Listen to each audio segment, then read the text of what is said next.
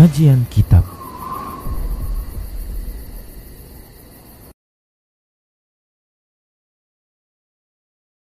Bismillah, Assalamualaikum warahmatullahi wabarakatuh. Innal hamdalillah nahmaduhu wa nasta'inuhu wa nastaghfiruh wa na'udzu billahi min shururi anfusina wa min sayyiati a'malina. Man yahdihillah fala mudilla lah wa man yudlilhu fala hadiyalah wa ashhadu an la ilaha illallah wahdahu la syarika lah وأشهد أن محمدا عبده ورسوله صلى الله عليه وسلم. قال الله تبارك وتعالى يا أيها الذين آمنوا اتقوا الله حق تقاته ولا تموتن إلا وأنتم مسلمون. يا أيها الناس اتقوا ربكم الذي خلقكم من نفس واحدة وخلق منها زوجها وبس منهما رجالا كثيرا ونساء. واتقوا الله الذي تساءلون به والأرحام. إن الله كان عليكم رقيبا. يا أيها الذين آمنوا اتقوا الله وقولوا قولا سديدا. يصلح لكم أعمالكم ويغفر لكم ذنوبكم. ومن يطع الله ورسوله فقد فاز فوزا عظيما اما بعد. فإن أحسن الكلام كتاب الله وخير الهدى هدى رسول الله صلى الله عليه وسلم. وشر الأمور محدثاتها وكل محدثة بدعة وكل بدعة ضلالة وكل ضلالة في النار. Para hamba Allah rahimani wa rahimakumullah kita bersyukur kepada Allah atas semua nikmat yang Allah berikan. Salawat dan salam tak lupa kita ucapkan untuk nabinya Muhammad sallallahu alaihi wasallam. Para pemirsa Rosya TV dan para pendengar radio Medan Mengaji di mana saja Anda berada. A'azzani Allah wa iyyakum.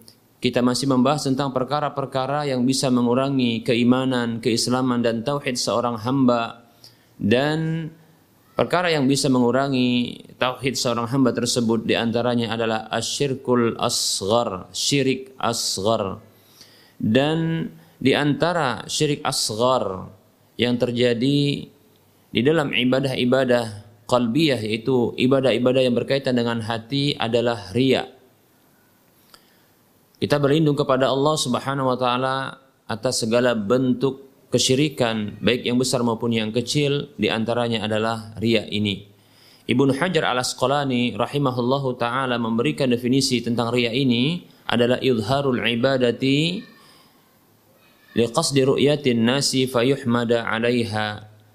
Yaitu ria itu menampakkan ibadah agar dilihat oleh manusia lalu ia dipuji karenanya. Lalu atau sehingga ia dipuji karenanya ria tujuannya adalah pujian. Ria tujuannya adalah sanjungan. Dan ini merupakan bentuk kesyirikan kepada Allah Subhanahu wa taala karena diarahkan ibadah itu bukan kepada Allah Subhanahu wa taala. Dan kita tahu bahwasanya hak Allah Subhanahu wa taala di antaranya adalah ibadah. Sebagaimana Nabi kita Muhammad sallallahu alaihi wasallam beliau bersabda haqqullahi 'alal ibadi ay ya'buduhu wa la yusyriku bihi syai'a hak Allah Subhanahu wa taala atas seluruh hambanya adalah mereka para hamba beribadah kepada Allah Subhanahu wa taala semata tanpa berbuat syirik sedikit pun kepadanya para muslim rahimani warahmatullah jadi ria ini merupakan bentuk kesyirikan kepada Allah Subhanahu wa taala. Kita berlindung kepada Allah Subhanahu wa taala dari segala bentuk kesyirikan, baik yang besar maupun yang kecil. Para muslim rahimani wa rahimakumullah di antara bentuk-bentuk ria ini banyak sekali. Seperti di antaranya adalah ria terhadap amal, yaitu menampakkan ibadah amal kesolehan ya dia tampakkan ya dia tampakkan agar bisa mendapatkan pujian dari manusia seperti orang yang sholat dengan memanjangkan ruku dan sujudnya. Ya. Orang yang sholat yang dia menam, me, memanjangkan ya rekaat rukuknya maupun sujudnya. Para muslim rahimani rahmakumullah dalam sebuah hadis yang diriwayatkan oleh Imam Ibnu Majah dalam kitab sunannya dengan nomor urut hadis 4204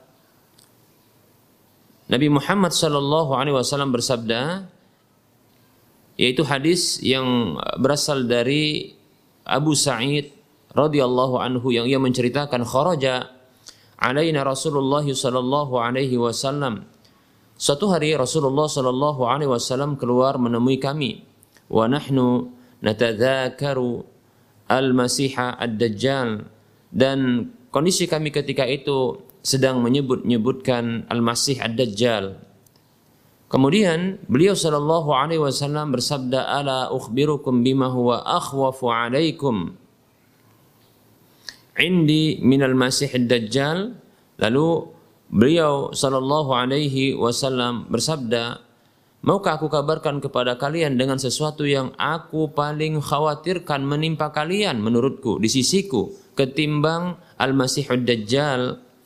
Maka para sahabat ketika itu mengatakan, "Qulna bala."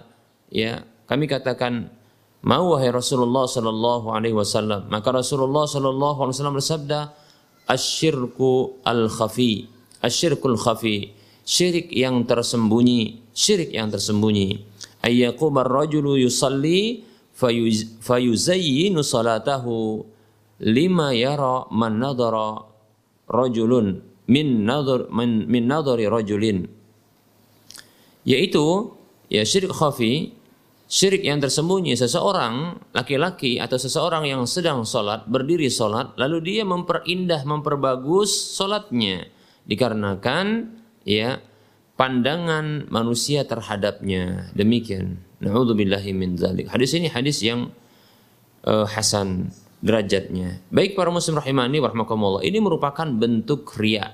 Ini merupakan bentuk ria. Demikian. Ya bila menampakkan ibadah tersebut hanya untuk mendapatkan pujian. Dan itu disebabkan karena ya uh, adanya orang lain yang ingin melihatnya ya. Sehingga dia memperbagus ya salatnya. Naudzubillahi min zalik.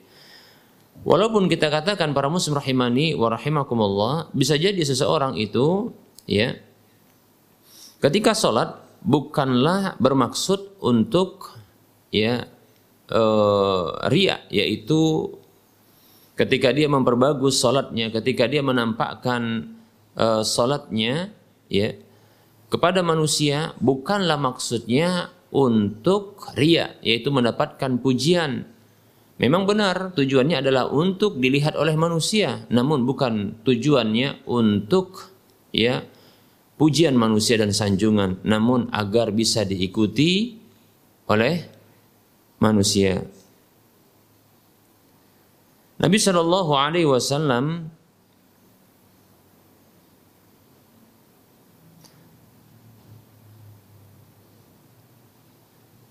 Salat di hadapan manusia adalah agar bisa dilihat oleh para sahabat radhiyallahu anhum ajma'in ya agar bisa dilihat oleh para sahabat radhiyallahu anhum ajma'in. Bahkan Rasulullah SAW pernah mengatakan sallu kama raaitumuni usalli. Salatlah kalian sebagaimana kalian melihat aku salat. Artinya Rasulullah SAW menyengaja untuk memperlihatkan sholat beliau di hadapan para sahabat agar sahabat-sahabat ini bisa meniru beliau, meneladani beliau dalam sholat beliau sehingga sholat mereka sesuai dengan keinginan Allah Subhanahu wa taala. Demikian para muslim rahimani wa rahimakumullah. Ada hadis yang dikeluarkan oleh Imam Bukhari dan Muslim dari sahabat Sahal ibnu Sa'ad As-Sa'idi radhiyallahu anhu bahwasanya ia pernah ditanya, ya, pernah ditanya tentang ya dari apakah atau dari manakah mimbar Nabi Shallallahu Alaihi Wasallam? Ya, maka Rasul, uh, maka Sahal ibnu Sa'ad radhiyallahu anhu menjawab, huwa min asalil ghabah, ya, amaluhu amalahu fulan maula fulanah ya li Rasulillah sallallahu alaihi wasallam. Ya. E, mimbar Rasulullah sallallahu alaihi wasallam itu berasal dari bahan e, hutan belantara yang dikerjakan atau dibuat oleh seseorang ya laki-laki bekas budaknya dari seorang ya wanita sahabat Rasulullah sallallahu alaihi wasallam yang dibuat untuk Rasulullah sallallahu alaihi wasallam. Wa alaihi Rasulullah sallallahu alaihi wasallam hina ya amala wa wada'a fastaqbala al-qiblata wa kabbara wa qama an-nasu khalfahu fa qara'a wa raka'a wa raka'a an-nasu khalfahu thumma rafa'a ra'sahu thumma raja'a al-qahqari fasajada 'ala al-ardi thumma 'ada ila al-minbari thumma qara'a thumma raka'a thumma rafa'a ra'sahu thumma raja'a al-qahqari. Hatta sajada bil ardi. Ya. Nah di sini Sahal ibnu Sa'ad radhiyallahu anhu ya Sahal ibnu Sa'ad As-Sa'idi radhiyallahu an ini menceritakan bagaimana Nabi Shallallahu alaihi wasallam mencontohkan ya salat ya mencontohkan salat Nabi ya atau menjelaskan bagaimana Nabi wasallam pernah mencontohkan salat ya. Itu dengan cara ya Rasulullah naik ke atas mimbar ya. Ini menunjukkan mimbar Nabi SAW itu ada ada tangganya demikian. Nabi Wasallam berdiri ketika itu ya setelah selesainya dibuat e, mimbar itu. Lalu beliau e, diletakkanlah mimbar itu ya ke arah kiblat ya lalu beliau menghadap ke arah kiblat dan beliau pun bertakbir takbiratul ihram. Dan orang-orang ya berdiri sholat di belakang beliau. Lalu beliau membaca beliau ruku dan orang-orang pun ikut ruku di belakang beliau. Kemudian beliau mengangkat kepala beliau yaitu uh, bangkit dari ruku. Kemudian beliau kembali ya ke uh, dasar lantai ya kembali ke dasar lantai ya agar bisa sujud karena di atas uh, mimbar itu tentunya tidak bisa sujud maka beliau ya mundur Lalu beliau sujud di lantai, ya ketika itu lantai dari permukaan eh, di mana mimbar itu dibuat atau diletakkan. Kemudian setelah sujud dan beliau berdiri, beliau kembali ke atas mimbar. Kemudian beliau membaca, ya membaca tentunya membaca Al-Fatihah, membaca surat atau ayat. Kemudian beliau ruku, kemudian beliau mengangkat kepala beliau bangkit dari ruku. Kemudian beliau mundur ya mundur sejenak ya. Mundur untuk bisa melakukan sujud. Dan beliau pun sujud. Ini hadis yang diriwayatkan oleh Imam Bukhari ya. Nah yang semisal dengan itu ya disebutkan di akhir dari hadis itu falamma faragha aqbala 'ala nasi tatkala beliau selesai dari salat tersebut maka beliau menghadap kepada orang-orang yaitu para sahabat yang ketika itu menjadi makmum beliau faqala dan Rasulullah bersabda, "Ayyuhan nas wahai manusia, innama sana'tu hadza lita'tammu bi wa lita'lamu salati." Sesungguhnya aku kerjakan ya seperti ini agar kalian bisa ya mengikutiku ya dan agar kalian bisa mengetahui salatku. Demikian ya para muslim rahimani wa rahimakumullah. Nah, ini hadis yang dilakukan oleh Imam Bukhari dan Muslim. Jadi sekedar menampakkan ibadah bukanlah ya terhitung ria ya. Namun ini tergantung dari tujuan atau niat akhir dari amal ibadah yang dilakukannya ya.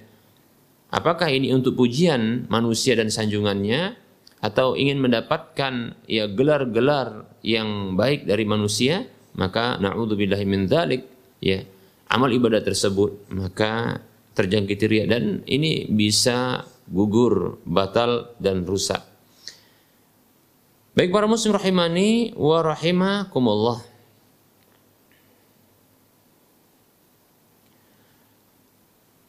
Bisa juga ria ya. Ria itu dengan perkataan ya dia riak dengan perkataan, yaitu menampakkan kepada orang ya sesuatu yang dimilikinya, ya menampakkan kepada orang dari sesuatu yang dimilikinya, ya agar uh, bisa tampak di hadapan manusia bahwa begitu mendalamnya ilmunya. Dan dia ingin disebut sebagai seorang yang alim, seorang ulama atau seorang ustadz yang uh, hafal ya. Al-Qur'an, hafal hadis, ya, demikian. Bukan semata-mata dikarenakan ingin ya mendasari sebuah ya perkataan atau ucapan atau tindakan itu dengan dalil, akan tetapi ya ingin menyebutkan ya berbagai atau ingin ketika menyebutkan berbagai dalil-dalil atas sebuah amal ya atau perkataannya itu hanya ingin disebut bahwasanya dia seorang yang menghafal berbagai dalil, seorang yang hafid Al-Qur'an, seorang yang hafid ya hadis yaitu penghafal Al-Qur'an dan penghafal hadis demikian. Nah, ini tentunya bentuk ya ria ya, bentuk ria Demikian para muslim rahimani wa rahimakumullah. Ya.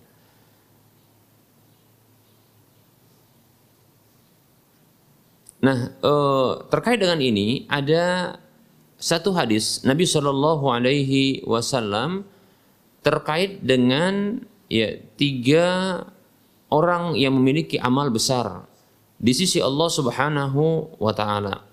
Dan tentunya ini ya sesuatu yang luar biasa, prestasi yang luar biasa tentunya ya bila dinilai dalam pandangan e, kasat manusia yaitu bahwasanya ini adalah amal-amal besar.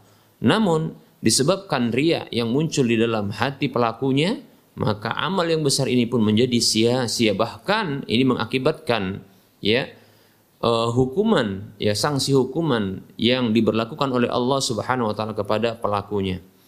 Dalam sebuah hadis Nabi Shallallahu alaihi wasallam beliau bersabda, hadis yang dikeluarkan oleh Imam Muslim dalam kitab sahihnya.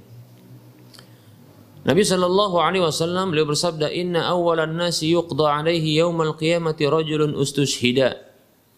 Sesungguhnya orang pertama yang akan diadili pada hari kiamat adalah seorang yang dia mengharapkan ya yang dia itu mati syahid. Fa'utiya bihi fa'arrafahu ni'amahu fa'arafaha. Lalu dia didatangkan maka dikenalkan kepadanya nikmat-nikmat atas ya balasan amal perbuatannya itu. Fa'arafaha dia pun mengenalinya. Qala fa ma'amilta fiha lalu dikatakan kepadanya, apa yang telah engkau lakukan padanya? Qala qataltu fika hatta ustushittu. Maka ia mengatakan, aku berperang untukmu ya Allah sampai aku mati syahid. Qala kadzabta. Ya. Qala kadzabta. Allah mengatakan, engkau dusta. Walakinnaka qatalta li an yuqala jariun atau jari uh, jariun ya. Akan tetapi engkau berperang ya karena ingin disebut sebagai pemberani ya. Atau yang semisalnya seperti ingin disebut sebagai pahlawan ya. Sebagai pendekar atau seterusnya. Yang jelas ini adalah menginginkan sebut sebutan-sebutan sanjungan-sanjungan dan pujian-pujian manusia. Padahal dia telah mengorbankan nyawanya ya. Dia telah mengorbankan nyawanya. Bahkan ya mungkin terlebih dahulu dia mengalami luka-luka yang berat lalu akhirnya dia pun meninggal dunia. Namun hanya karena keinginan disebut sebagai ya pemberani atau seorang pendekar atau seorang pahlawan ya ini mengakibatkan dirinya ya kehilangan amal besarnya ini ya pujian-pujian ini menunjukkan ketidakikhlasan keinginan pujian, keinginan sanjungan, ya keinginan-keinginan yang bersifat ya duniawi, ya harum namanya, ya seperti itu. Maka ini hanya akan mengakibatkan batal amal. Bahkan bukan hanya itu, ya, bahkan dia akan disiksa. Disebutkan dalam hadis ini faqad kila sungguh ungkapan itu yaitu pujian itu telah engkau dapatkan ya summa umira bihi fasuhiba ala wajhi hatta ulqiya fin nari na'udzubillah min dzalik. Kemudian diperintahkan dia untuk diseret di atas wajahnya sampai dicampakkan ke dalam neraka. Na'udzubillah min dzalik. Kita berlindung kepada Allah Subhanahu wa taala atas ya semua bentuk ria, semua bentuk kesyirikan besar maupun kecil, ya. Semoga Allah menjaga keikhlasan hati kita dan semoga Allah Subhanahu wa taala menjauhkan kita dari neraka. Kemudian berikutnya yang kedua wa rajulun ta'allama al-ilma wa, wa 'allamahu wa qara al-Qur'ana fa bihi.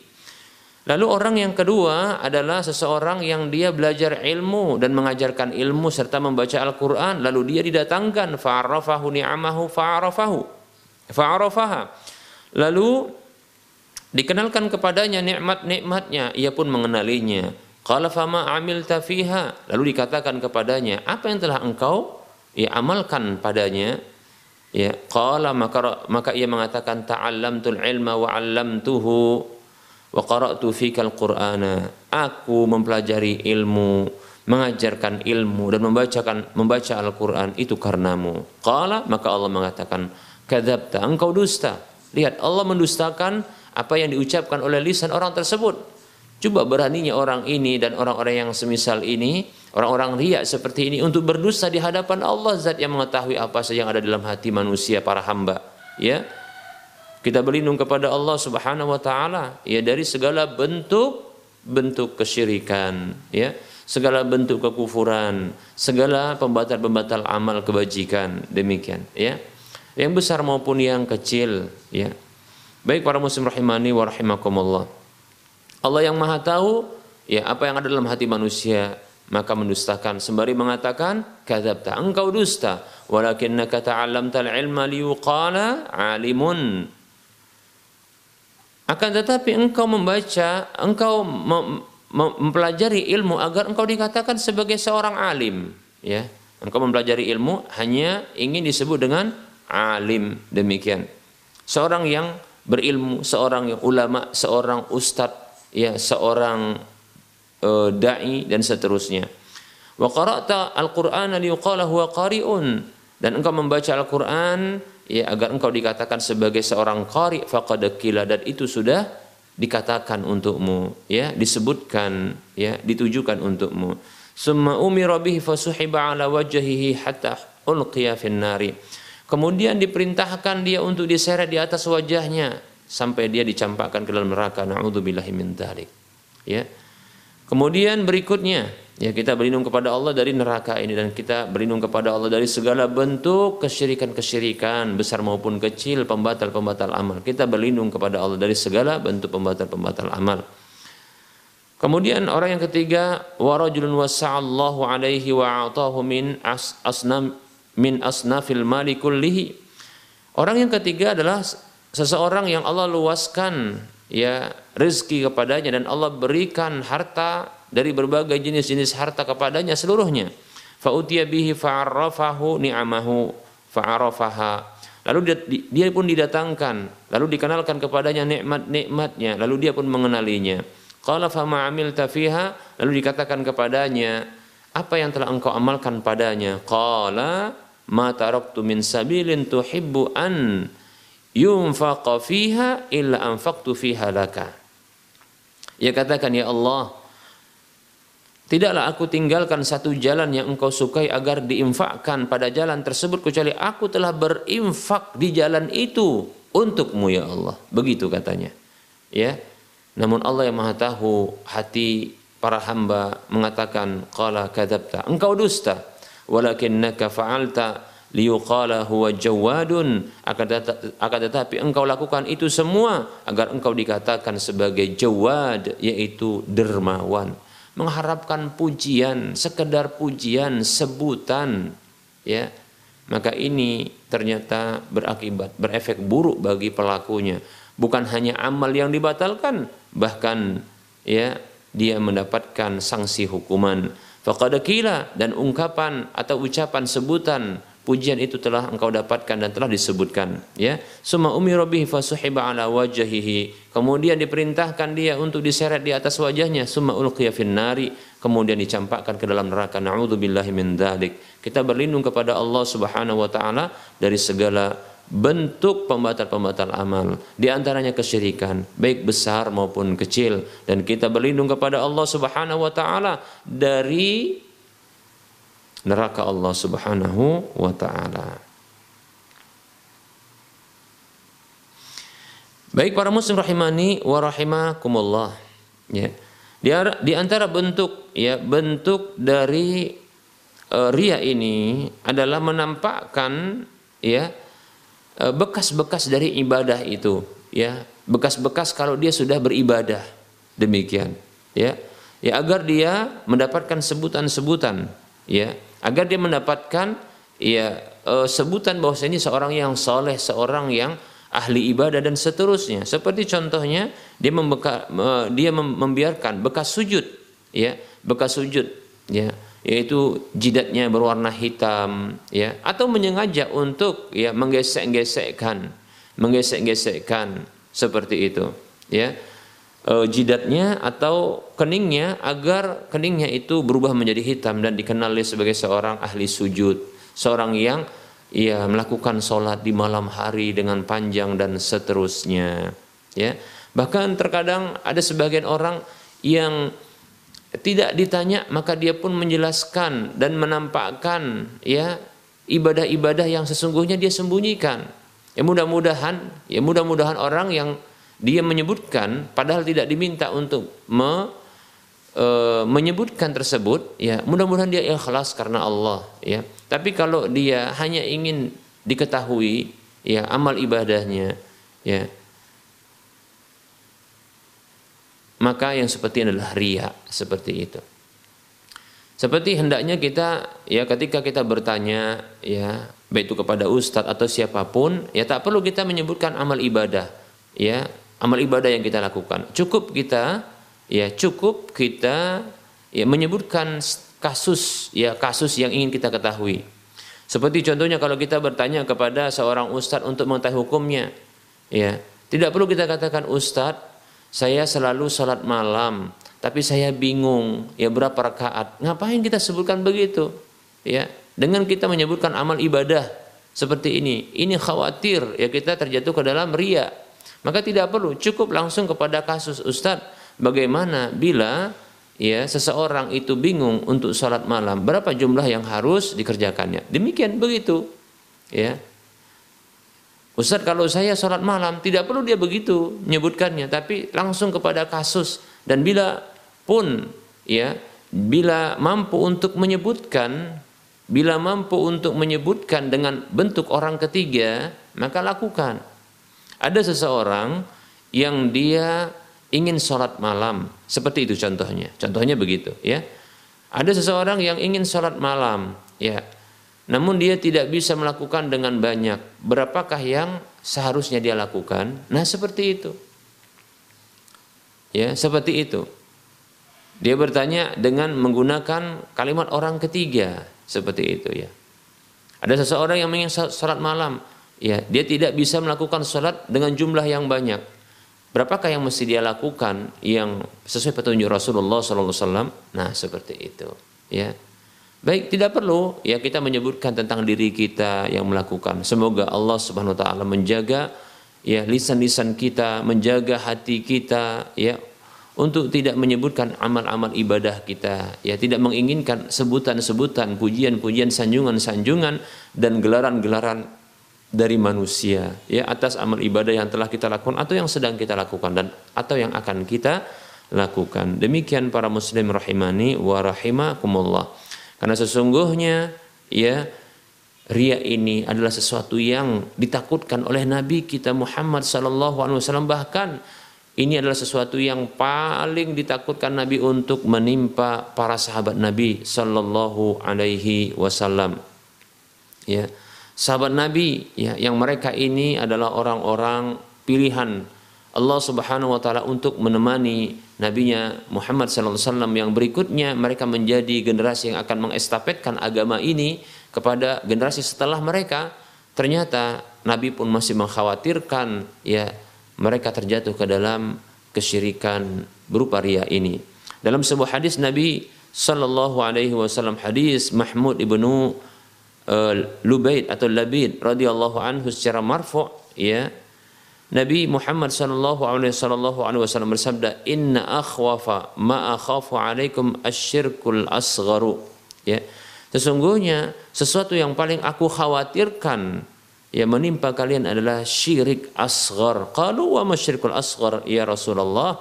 Lalu para sahabat bertanya kepada Nabi sallallahu alaihi wasallam, ya, apa itu syirik asghar wahai Rasulullah sallallahu alaihi wasallam? Qala maka Rasulullah bersabda, "Ar-riya, riya, riya." Yaqulullahu azza wa jalla lahum yawmal qiyamati. Kelak Allah azza wa jalla akan ber, menyatakan kepada mereka pada hari kiamat. Ya, Ida juzian nasu bi amalihim tatkala manusia-manusia para makhluk hamba-hamba mukallaf itu dibalas terhadap amal-amal mereka. Maka Allah mengatakan kepada mereka yang melakukan riya, "Idhabu ilal ladzina kuntum turauna fid dunya." Pergilah kalian menuju siapa saja yang kalian riakkan itu di dunia. Ya, yang kalian riak kepadanya di dunia. Hal tajiduna indahum jazaa? Apakah kalian mendapatkan balasan di sisi mereka, yaitu dari mereka? Tentu tidak. Ya, tentu tidak. Ya sekedar dia dapatkan hanya ria, pujian itu saja. Dia dapatkan, ya, dia dapatkan. Karena itu yang diinginkan.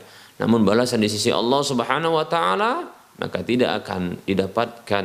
Hadis ini hadis diriwayatkan oleh Imam Ahmad dalam musnadnya. Baik para muslim rahimani wa rahimakumullah.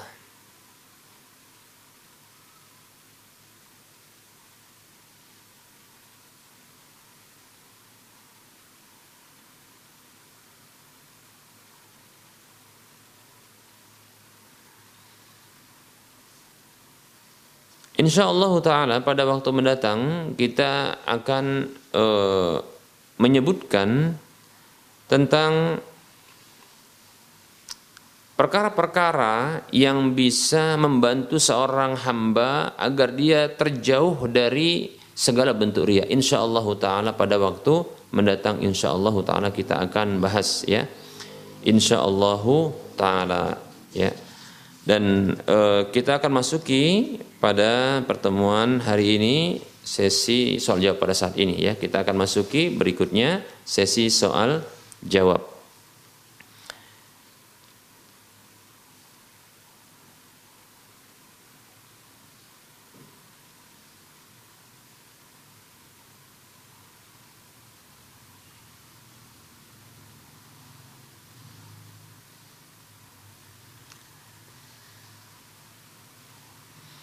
Baik, bagi para e, pemirsa dan para e, pendengar sekalian yang ingin bertanya, maka dipersilahkan untuk ya mengirimkan pertanyaannya ke nomor layanan kami 0852 6190 4177 ya.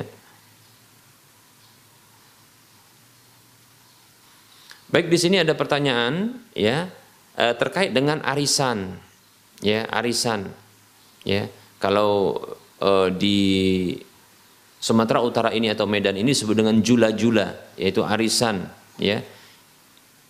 Baik uh, pertanyaannya adalah terkait dengan arisan hukum arisan di mana ada penulis buku atau pengumpul uang yang kemudian akan e, membukukan uh, uang tersebut. Namun dia bukan termasuk orang yang terlibat di dalam ya uh, perkumpulan itu. Hanya sebagai penulis dan pengumpul uang lantas nanti membagikan ya uh, kepada membagikan uang tersebut atau mengumpulkan uang tersebut lalu membagikannya ya kepada uh, setiap peserta yang mendapatkan giliran untuk bisa mengambil uang tersebut ya Baik ya, e, permasalahannya adalah penulis pengumpul uang dan penulis e, dana e, yang telah dikumpulkan tersebut itu mendapatkan ya e, pembayaran ya dengan cara dipotong ya dengan cara dipotong dari hasil e, apa e, dana yang dikumpulkan tersebut ya. Jadi dia mendapatkan hasilnya. Ya. Baik ya. Dalam hal ini eh, kita akan jelaskan tentang arisan itu ya. Jadi arisan itu sesungguhnya ada dua maknanya. Yang pertama adalah ya arisan yang bermakna eh, perkumpulan beberapa orang yang memiliki kesamaan baik itu dalam profesi, asal, tempat tinggal, suku atau marga maupun hubungan kekerabatan serta yang lainnya. Maka perkumpulan seperti ini, jadi arisan itu bermakna perkumpulan.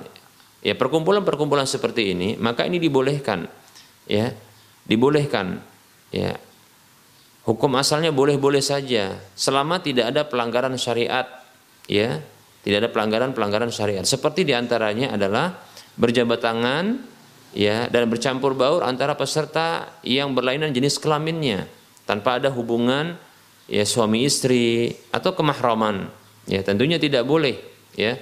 Seperti contohnya tidak boleh berjabat tangan karena Nabi Shallallahu Alaihi Wasallam mengatakan la an yuta'ana fi ra'si ahadikum bimikhyatin min hadidin khairul lahu min an yamassa imra'atan lam tahilla lahu. Hadis ini hadis yang diriwayatkan uh, oleh Imam Tabrani.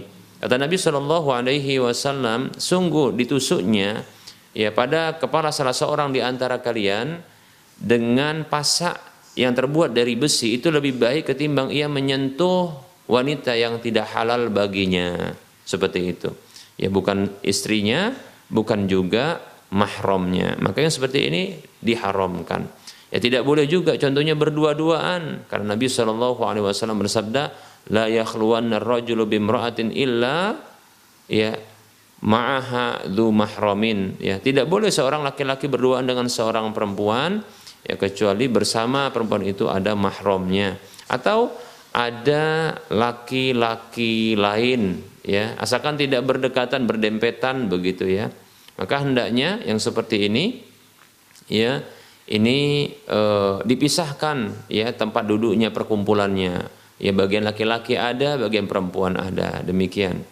Ya kata Nabi Shallallahu Alaihi Wasallam, la yadkhulanna rajulun. Ya. E, ba'da yaumi hadha ala maghibatin illa ma'ahu rajulun awisnani. Hadis riwayat Muslim. Kata Nabi Shallallahu Alaihi Wasallam tidak boleh seorang e, laki-laki itu masuk. Ya.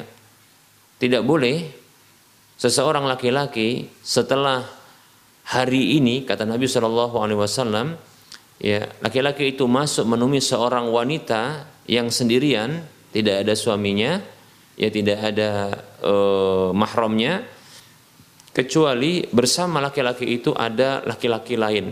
Satu orang atau dua orang demikian. Baik ya seperti itu.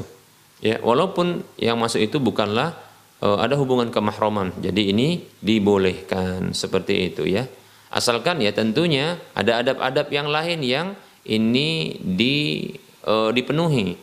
Seperti contohnya adalah e, menggunakan pakaian-pakaian yang tentunya islami yang tidak ada pelanggaran syar'i seperti para wanitanya ya itu menutup aurat secara sempurna. Begitu juga para lakinya menutup aurat secara sempurna. Demikian ya. Tanpa membuka sebagian atau menutup sebagian auratnya ya. Tanpa ya menggunakan pakaian yang ini ketat sehingga membentuk aurat tubuhnya. Juga tidak menggunakan pakaian yang ini tembus pandang ya atau transparan sehingga bisa sama-sama terlihat auratnya. Dan juga tidak menggunakan eh, pakaian yang ini menyerupai pakaian orang-orang kafir, ya. Demikian pula tidak boleh menggunakan pakaian-pakaian syuhrah. Syuhrah itu pakaian yang eh, maksudnya untuk ketenaran, ya, popularitas seperti itu, ya. Nah, begitu juga bagi wanita tidak boleh menampakkan eh, apa namanya? memakai minyak wangi, ya.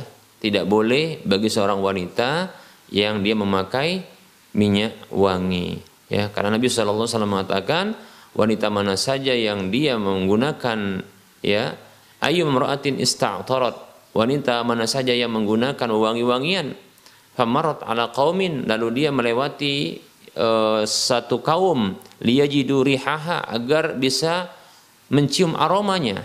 Ya tentunya para wanita ketika menggunakan minyak wangi itu minyak wangi yang memang me, apa namanya memunculkan aroma sehingga ini bisa me, apa namanya e, memberikan kesan harum aroma yang harum demikian dan menarik tentunya ya. Maka kata Nabi fahiyazaniyah wanita itu adalah pezina.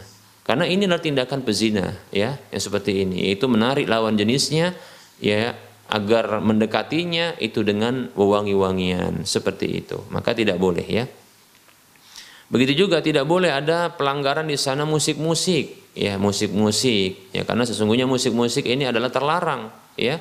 Nabi Shallallahu Alaihi Wasallam bersabda ya latakunanna min ummati atau la yakunanna min ummati aqwamun yastahilluna al-hirra wal harira wal khamra wal ma'azib atau kama qala sallallahu alaihi wasallam. Hadis riwayat Bukhari kata Nabi sallallahu alaihi wasallam kelak akan ada dari umatku ini kaum-kaum orang-orang yang mereka menghalalkan kemaluan yaitu perzinahan menghalalkan sutra bagi laki-laki dan menghalalkan khamar dengan nama-nama tentunya yang berbeda-beda ya. Dan begitu juga menghalalkan al-ma'azif yaitu alat-alat musik ya. Nah ini terlarang yang seperti ini ya. Begitu juga ya tidak tidak boleh ada pelanggaran dalam acara perkumpulan ini adalah saling membanggakan ya keturunan saling membanggakan kekayaan memamerkan kekayaan. Nah ini tidak boleh ya.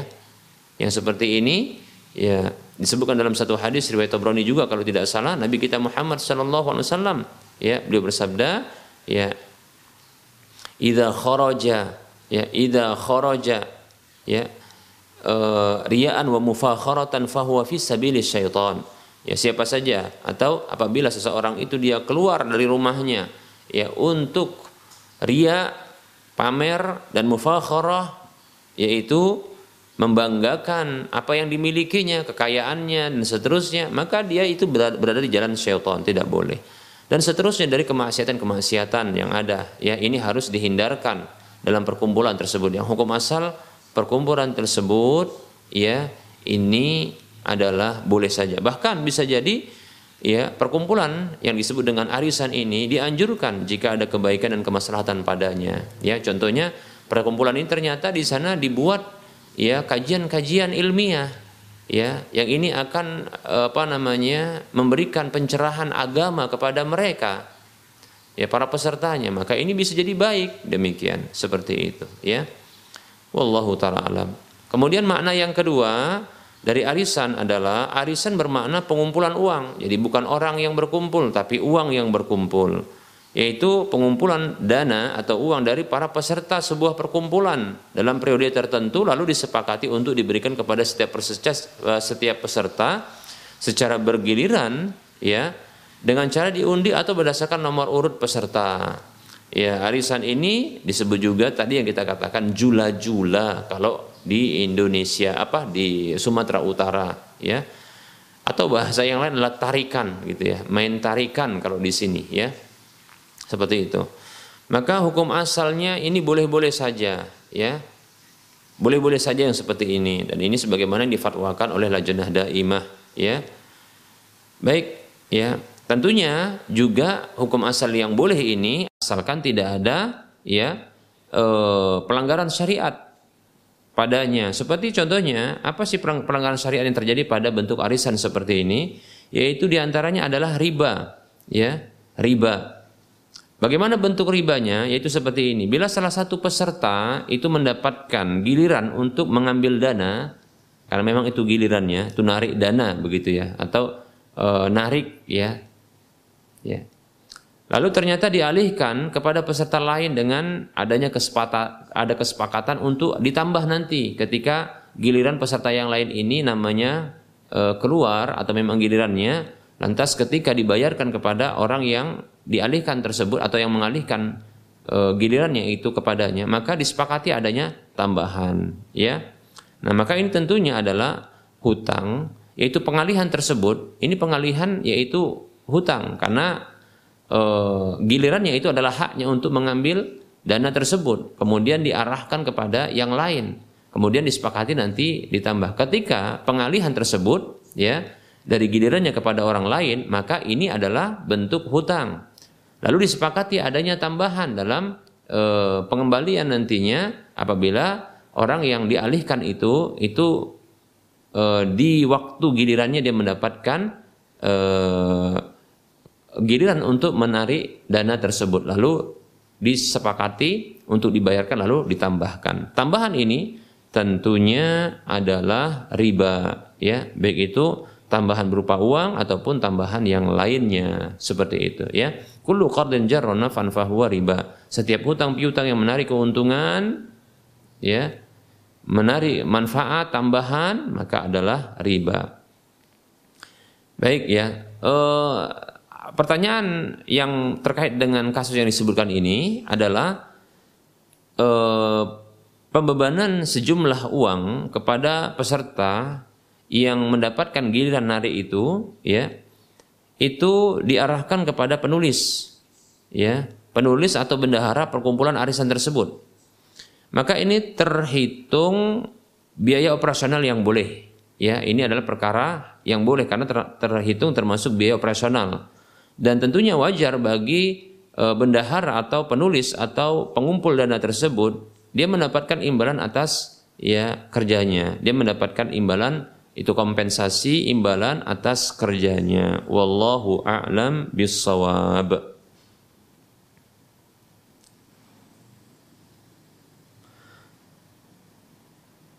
Baik, ada pertanyaan ya berikutnya di sini.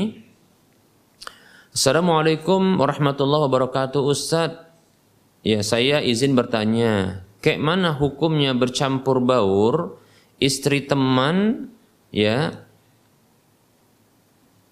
Belajar ikro sama teman suami Laki-laki Sedangkan suaminya keluar kota?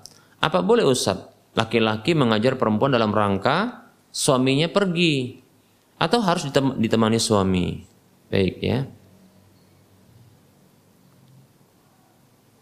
Waalaikumsalam warahmatullahi wabarakatuh.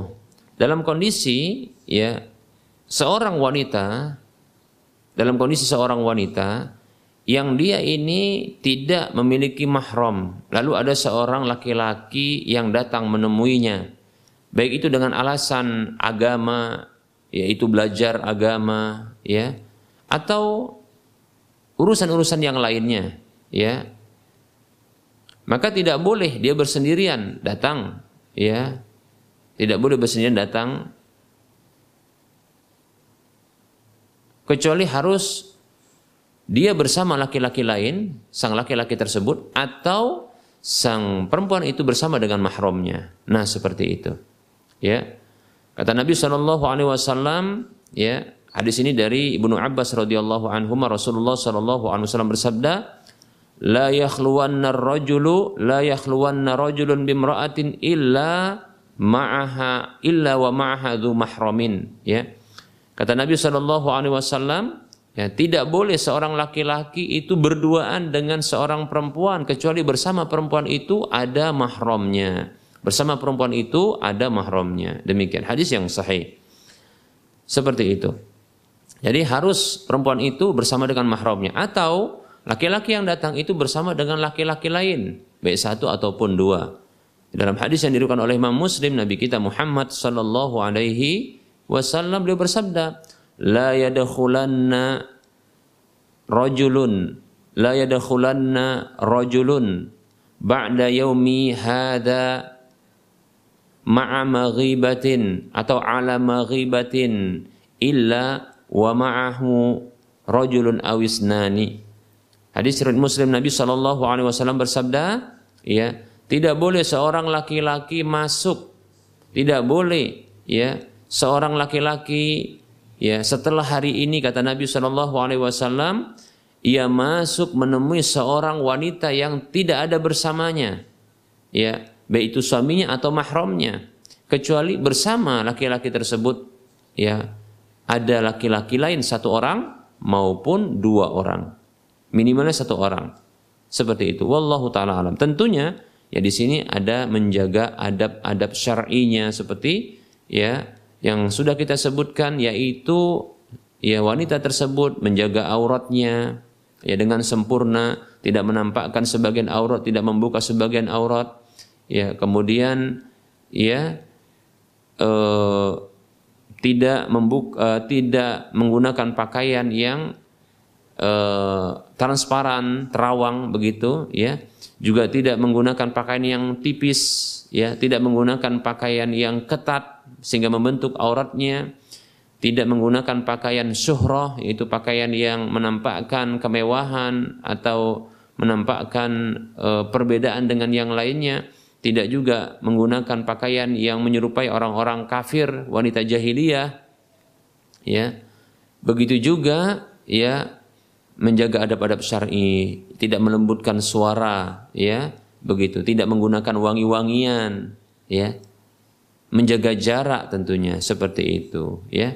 Namun ya bila tidak terpenuhi syarat ini maka ketahuilah hal tersebut ya akan memunculkan fitnah ya. Dan ini ketahuilah bahwasanya Nabi wasallam bersabda ya mata taraktu ba'di tidaklah aku tinggalkan ya tidaklah aku tinggalkan ya setelahku fitnatan adarra ala rijali minan nisa'i ya sebuah fitnah yaitu sebuah fitnah, sebuah ujian yang berat bagi laki-laki yang paling memudaratkan mereka ketimbang wanita. Ya, seperti itu. Maka hati-hati. Walaupun wanita tua, demikian ya, maka tidak boleh ya.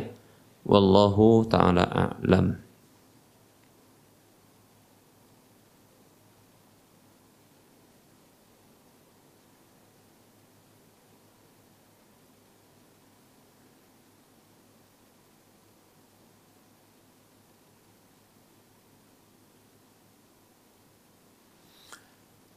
Bismillah Ustaz. Semoga Allah memberikan kesehatan dan keberkahan untuk antum dan keluarga serta kita semua umat Rasulullah sallallahu alaihi wasallam. Amin ya rabbal alamin. Ustaz, saya ingin melanjutkan pertanyaan dari keluarga. Oh, ini kayaknya uh, pertanyaan yang lain ini ya. Gak apa-apa ya.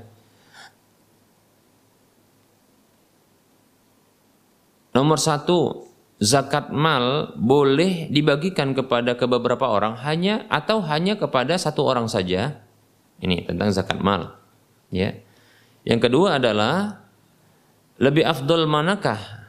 Ya, apakah dibilang itu ke penerima duit zakat ataukah tidak?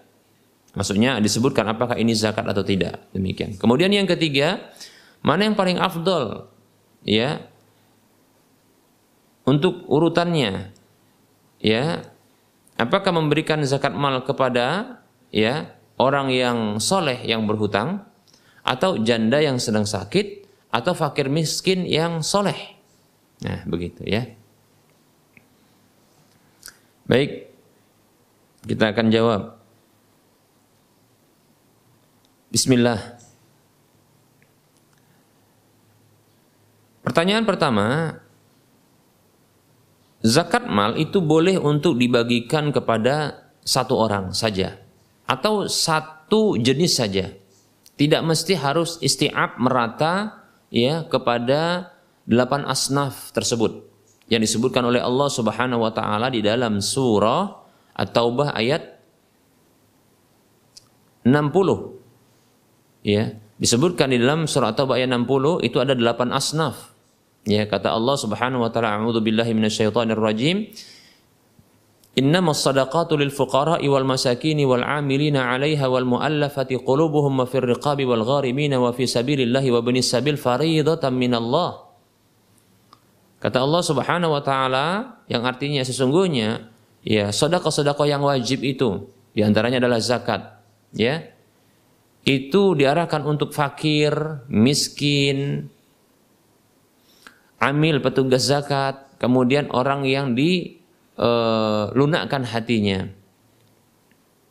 Kemudian orang yang dalam proses pembebasan beda apa Buddha, pembebasan Buddha, kemudian orang yang berhutang, kemudian orang yang uh, visabilillah berperang di jalan Allah, kemudian yang terakhir adalah orang yang uh, dalam perjalanan yang yang kehabisan bekalnya. Demikian. Nah, ini adalah delapan asnaf yang berhak untuk menerima zakat. Namun dibolehkan untuk ya untuk diarahkan zakat itu kepada salah satu dari ya golongan yang ada ini ya seperti itu dalilnya adalah ya ketika Allah ketika Rasulullah Shallallahu alaihi wasallam ya memerintahkan kepada Muadz bin Jabal radhiyallahu an untuk berdakwah ke Yaman. Maka Rasul mengatakan di antaranya perintah untuk mengajarkan pertama sekali ya dua kalimat syahadat kemudian salat. Nah kemudian setelah itu ya Fa'in fa'alu dzalika. Kalau mereka telah melakukan hal itu semua maka fa'alimhum. Maka beritahu kepada mereka annallaha iftarada alaihim sadaqatan. Bahwasanya Allah Subhanahu wa taala telah mewajibkan kepada mereka yaitu sedekah wajib yaitu zakat tu'khadhu min aghniyaihim wa turaddu ala fuqaraihim yang diambil dari orang-orang kaya mereka dan dikembalikan kepada orang-orang fakir mereka. Lihat di sini disebutkan zakat diarahkan kepada satu jenis saja atau satu golongan saja dari delapan asnaf tersebut. Ya, menunjukkan bahwasanya boleh. Bahkan boleh juga untuk diarahkan kepada satu orang, tidak banyak, tidak harus mesti semua, tapi harus atau boleh satu orang saja. Boleh satu orang saja diarahkan zakat itu demikian ya. Namun tentunya semakin banyak yang mendapatkan maslahat ya manfaat dari dana zakat tersebut maka semakin besar pula lah ya pahalanya seperti itu ya ini harus juga di, dipertimbangkan jadi kalau ditanya apakah boleh kepada satu orang? Boleh saja. Beberapa orang? Boleh juga demikian. Nah, pertanyaan kedua lebih afdal mana? Ya. Apakah ketika me mengarahkan zakat itu dengan menyebutkan ya ini zakat atau tidak disebutkan? Baik. Maka kita katakan bahwasanya zakat itu adalah ibadah kepada Allah Subhanahu wa taala. Ya zakat itu adalah ibadah kepada Allah Subhanahu wa taala maka ya tidak ada akad khusus kepada Allah Subhanahu wa taala, tidak ada akad khusus kepada Allah Subhanahu wa taala dengan menyebutkan zakat itu. Karena Allah Subhanahu wa taala mengetahui niat seorang hamba, ya. Allah itu alimum bidzati sudur, Allah Maha mengetahui apa yang ada dalam hati para hambanya demikian. Jadi tidak perlu ada lafat-lafat yang disebutkan ketika mengeluarkan zakat karena zakat adalah ibadah dan ibadah adalah urusan seorang hamba dengan Allah Subhanahu wa taala dan tak perlu ada akad khusus kepada Allah. Ya, cukup niat dalam hati karena Allah mengetahui ya apa yang dalam hati manusia. Seperti itu. Nah, ada pun disebutkan kepada manusia, apakah ini harus disebutkan? Ya, pun tidak perlu untuk disebutkan. Tidak harus, tidak bukan merupakan syarat untuk disebutkan. Karena tadi kita katakan ini adalah zakat adalah ya urusannya kepada Allah. Adapun kepada manusia karena mereka sebagai penerima zakat, ya. Mereka ya orang-orang yang berhak untuk menerima zakat maka tidak perlu harus mengetahui apakah ini zakat ataukah tidak zakat. Seperti itu ya. Lebih-lebih ada sebahagian orang ya yang sesungguhnya dia kondisinya miskin ya. Hanya saja dia tidak ingin menampakkan kondisi miskinnya. Seperti itu. Dan dia tidak ingin karena dia malu untuk dinyatakan miskin padahal dia adalah orang yang membutuhkan dan ini adalah hakikat seorang miskin yang sesungguhnya, yaitu yang dia tidak meminta-minta kepada manusia, yang dia menyembunyikan kondisinya. Namun, apabila seorang yang telah wajib untuk membayar zakat melihat ada seseorang atau keluarga yang mereka ini sangat membutuhkan, namun mereka ini menyembunyikan kekurangan tersebut, ya kesulitan tersebut, ya maka tentunya mereka berhak untuk menerima zakat tanpa harus ya mereka mendengarkan kalimat ini adalah zakat. Terkadang hal itu malah membuat mereka itu terluka. Ya, seolah-olah itu adalah ya eh, apa namanya pernyataan yang yang yang sangat buruk bagi mereka. Memang ada orang yang betul-betul miskin tapi tak mau dinyatakan miskin. Seperti itu. Oleh karenanya, ya, silakan berikan harta zakat itu kepada orang yang berhak menerimanya, orang miskin. Bahkan dia menyembunyikan kemiskinannya tanpa harus menyebutkan ini adalah zakat karena itu bisa menyinggung hatinya seperti itu. Baik. Pertanyaan ketiga, manakah yang lebih afdol? Ya tadi disebutkan untuk diberikan yaitu orang orang soleh yang berhutang, janda yang sedang sakit, fakir miskin yang soleh. Saya condong bila memang banyak hartanya, maka bagi mereka semuanya. Saya condong semuanya adalah diberikan. Tapi dengan pembahagian yang sesuai dengan kebutuhan mereka. Maka ini afdol. Ya, afdol karena seperti yang kita katakan tadi, ya semakin banyak manfaat dan maslahat yang didapatkan dari sebuah pemberian, baik itu zakat, infak, sodakoh, maka itu akan semakin membuat banyaknya pahala karena pahala itu semakin besar pahalanya bisa disebabkan karena semakin besar pula manfaatnya dan semakin banyak pula maslahatnya. Demikian. Seperti itu. Ya, adapun ya permasalahan ya mana yang lebih afdol kalau seandainya memang tidak bisa diberikan kecuali hanya kepada satu orang, maka ya pilihlah yang sangat mendesak dengan uh, memperhitungkan skala prioritas. Ya, Siapa yang paling mendesak di sini? Ya. Bisa jadi adalah orang yang mendesak itu adalah orang yang soleh berhutang tadi. Karena bisa jadi bila dia tidak berhutang, maka barang jaminan itu akan kemudian ya dijual sementara dia sangat membutuhkan barang jaminan itu. Bisa jadi adalah janda yang sedang sakit ini, ya. Janda yang sedang sakit ini. Ya. Karena bisa jadi sakitnya ini bisa menghantarkan kepada kematiannya seperti itu. Bahkan Rasulullah Shallallahu Alaihi Wasallam ya memberikan uh, motivasi khusus bagi kaum muslimin agar membantu meringankan janda. Kata Nabi Shallallahu Alaihi Wasallam, "As-sa'i 'alal armalati wal miskini kal mujahidi fi sabilillah." Wa ahsibuhu qala wa qasaimil ladzi la yaf yu, la yuftir wa qal qaimil la yaftur. Ya, kama qala sallallahu alaihi wasallam. Kata Nabi Wasallam, orang yang menafkahi janda, membantu janda dan orang miskin itu seperti mujahid fisabilillah. Lihat, mujahid fisabilillah. Seperti mujahid fisabilillah. Atau ya itu seperti orang yang berdiri sholat tidak putus-putus dan seperti orang yang berpuasa tidak henti-henti. Demikian, seperti itu. Ya, demikian. Bisa juga orang fakir miskin yang juga soleh, ya karena mungkin bisa jadi karena memang dia ketiadaannya, dia belum makan.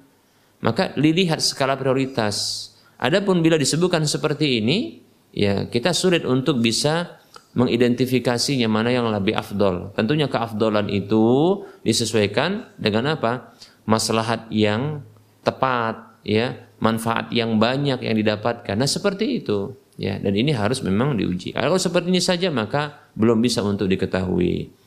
Saya condong maka silahkan kalau bisa dibagi semuanya. Contoh kalau ada ternyata harta zakat tersebut senilai satu juta, maka dibagi tiga saja. Bisa. Atau dilihat mana yang paling prioritas, yang paling perlu, yang paling butuh. Wallahu ta'ala a'lam.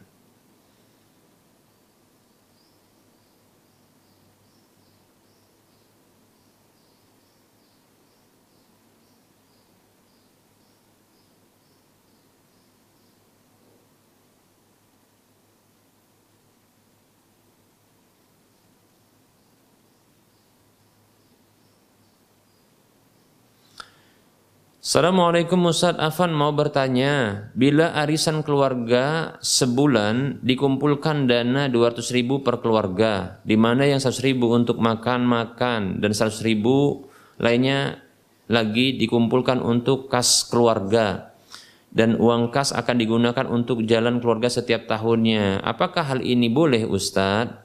Syukron Waalaikumsalam warahmatullahi wabarakatuh. Kembali kita katakan bahwasanya hal ini adalah ya boleh-boleh saja, ya boleh-boleh saja, ya karena hukum asalnya adalah boleh, ya. Bahkan apabila ini digunakan atau arisan seperti ini semakin akan mendekatkan ya hubungan silaturahim, maka ini malah, malah menjadi baik. Tapi hindarkan hal-hal yang memang terlarang yang sudah kita sebutkan, ya dalam perkumpulan, jangan sampai ada hal-hal pelanggaran syariat. Bahkan kalau bisa dalam perkumpulan tersebut ada hal-hal yang bisa mengingatkan kepada Allah Subhanahu wa taala dengan siraman rohani, ya. Seperti tentunya kajian-kajian ilmiah, mengundang ustadz-ustadz yang lurus ya eh, akidahnya dan manhajnya seperti itu, ya. Nah, kemudian jangan juga sampai ada riba dalam uh, apa namanya arisan uang ini, ya, dan pelanggaran-pelanggaran yang lainnya. Kalau hanya seperti ini yang disebutkan oleh sang penanya ini maka insya Allah taala tidaklah bermasalah. Insya Allah taala ya. Wallahu taala a'lam. Afwan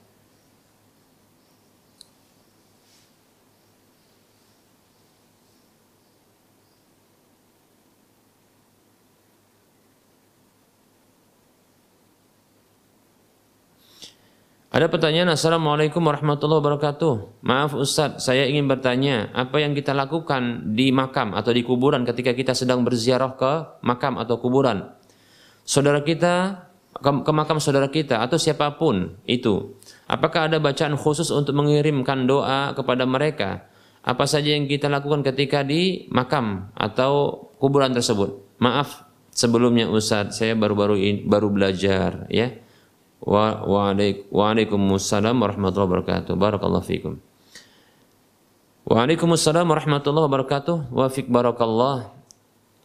Baik, eh, terima kasih atas pertanyaannya. Ini tentang masalah eh, ziarah. Tentunya ziarah adalah perkara yang baik, ya. Karena Nabi Shallallahu Alaihi Wasallam mengatakan, "Kuntu nahitukum an ziyaratil kuburi fazuruha." Ya dahulu aku pernah larang kalian dari ziarah kubur maka berziarahlah ya. Dalam hadis yang lain Rasulullah mengatakan litudzakirukumul akhirah fa innaha litudzakirukumul akhirah. Karena sesungguhnya ya eh, ziarah kubur itu itu fungsinya adalah mengingatkan kepada akhirat demikian. Namun perlu ada adab-adabnya ketika kita berziarah ya ada adab-adabnya. Bagi seorang wanita ketika dia ya e, berziarah maka tentunya ya bila e, menempuh jarak safar maka harus ya dengan temannya ya atau dengan mahramnya atau dengan suaminya seperti itu. Kemudian harus izin dengan walinya ya mahramnya kah atau kalau punya suami kepada suaminya izinnya seperti itu. Kemudian berpakai pakaian yang syar'i ya seperti kita katakan tidak boleh memakai pakaian yang membuka sebahagian auratnya dan menutup sebahagian. Kemudian tidak boleh ya ketat pakaiannya tidak boleh juga uh, transparan tidak boleh juga ya uh, menyerupai pakaian-pakaian orang uh, kafir ya orang-orang Arab atau orang-orang jahiliyah ya wanita jahiliyah. Begitu juga tidak tidak memakai wangi-wangian. Dan juga ya tidak memakai pakaian yang mencolok yang ini sehingga menjadi perhatian bagi orang lain. Seperti itu ya. Demikian. E, kemudian ya ketika e, dalam perjalanan juga tidak berdesak-desakan dengan laki-laki seperti itu ya. Ini wanita. Kalau laki-laki bagaimana? Laki-laki tadi tidak ada syarat seperti itu ya kecuali tentunya harus ya e, menempuh adab-adab dalam berziarah berikut ini. Yang pertama adalah tidak menetapkan waktu khusus untuk berziarah. Ya, tidak menetapkan waktu khusus untuk ziarah. Tidak ada penetapan waktu khusus untuk ziarah tersebut. Ya, demikian. Tidak ada seperti di bulan Safar atau di bulan Muharram, tidak ada. Atau di bulan Ramadan, di bulan Syawal tidak ada, ya. Kapan dibutuhkan untuk ziarah karena mungkin hati sedang keras, sulit untuk menerima nasihat, maka silakan ziarah. Atau mungkin butuh untuk mendoakan apa namanya penghuni kubur maka silahkan ziarah demikian. Kemudian ya ketika masuk kuburan maka adabnya adalah mengucapkan salam kepada penghuni kubur. Kemudian yang kedua adalah membuka sandal ya tidak menggunakan alas kaki ketika masuk kuburan demikian ya. Lalu bagi laki-laki eh, bagi laki-laki gampang bagi perempuan bagaimana ya Nah, untuk wanita ketika ziarah kubur maka di sini terjadi perbedaan pendapat ya. Ada yang mengharamkan ada yang membolehkan. Ya pendapat yang tepat wallahu alam ini dibolehkan dengan syarat-syarat yang tadi kita sebutkan dan ini akan kita sempurnakan seperti itu. Alasannya dikarenakan Aisyah radhiyallahu anha pernah ziarah kubur juga demikian ya. Kemudian doa ketika masuk kuburan dan ini bahkan hadisnya hadis Aisyah di mana Rasulullah wasallam Ya ditanya oleh Aisyah radhiyallahu anha, apa yang aku harus baca ketika masuk kuburan? Maka Rasul mengatakan yaitu doa keselamatan, ucapan salam, Assalamualaikum ya ahlad diyari qaumin mu'minin wa inna insyaallah bikum lalahikun atau yang semisalnya doa ini itu boleh. Ya seperti itu ya. kemudian membuka sandal. Ya, mendoakan seperti tadi ya. Boleh juga tanpa masuk ke kuburan tapi di pinggir kuburan tersebut untuk berdoa sambil menghadap kiblat kepada Allah doanya untuk kebaikan penghuni kubur seperti itu ya. Demikian. Nah, kemudian ketika bagi yang ingin masuk ke dalam uh, kuburan yaitu maksudnya bukan ke liangnya tapi ke area perkuburan tersebut, maka jangan melangkahi kuburan, jangan menginjak kuburan, jangan duduk di atas kuburan. Demikian ya. Seperti itu. Ya ya. Nah, kemudian ya tidak perlu untuk membaca ayat-ayat Al-Qur'an, cukup mendoakan saja dengan doa untuk kebaikan bagi penghuni kubur. Demikian semoga bermanfaat. Ya wasallallahu ala Muhammad wa ala alihi wa ashabihi ajma'in. Ya. Nah, di sini karena sudah masuk waktu sholat duhur bagi wilayah Medan dan sekitarnya, kita tutup kajian kita ini. Mohon maaf atas kekurangan dan kesalahan. Kepada Allah saya mohon ampun, kepada para pemirsa sekalian saya mohon maaf ya dan para pendengar sekalian kita lai eh, kita bertemu kembali di lain kesempatan.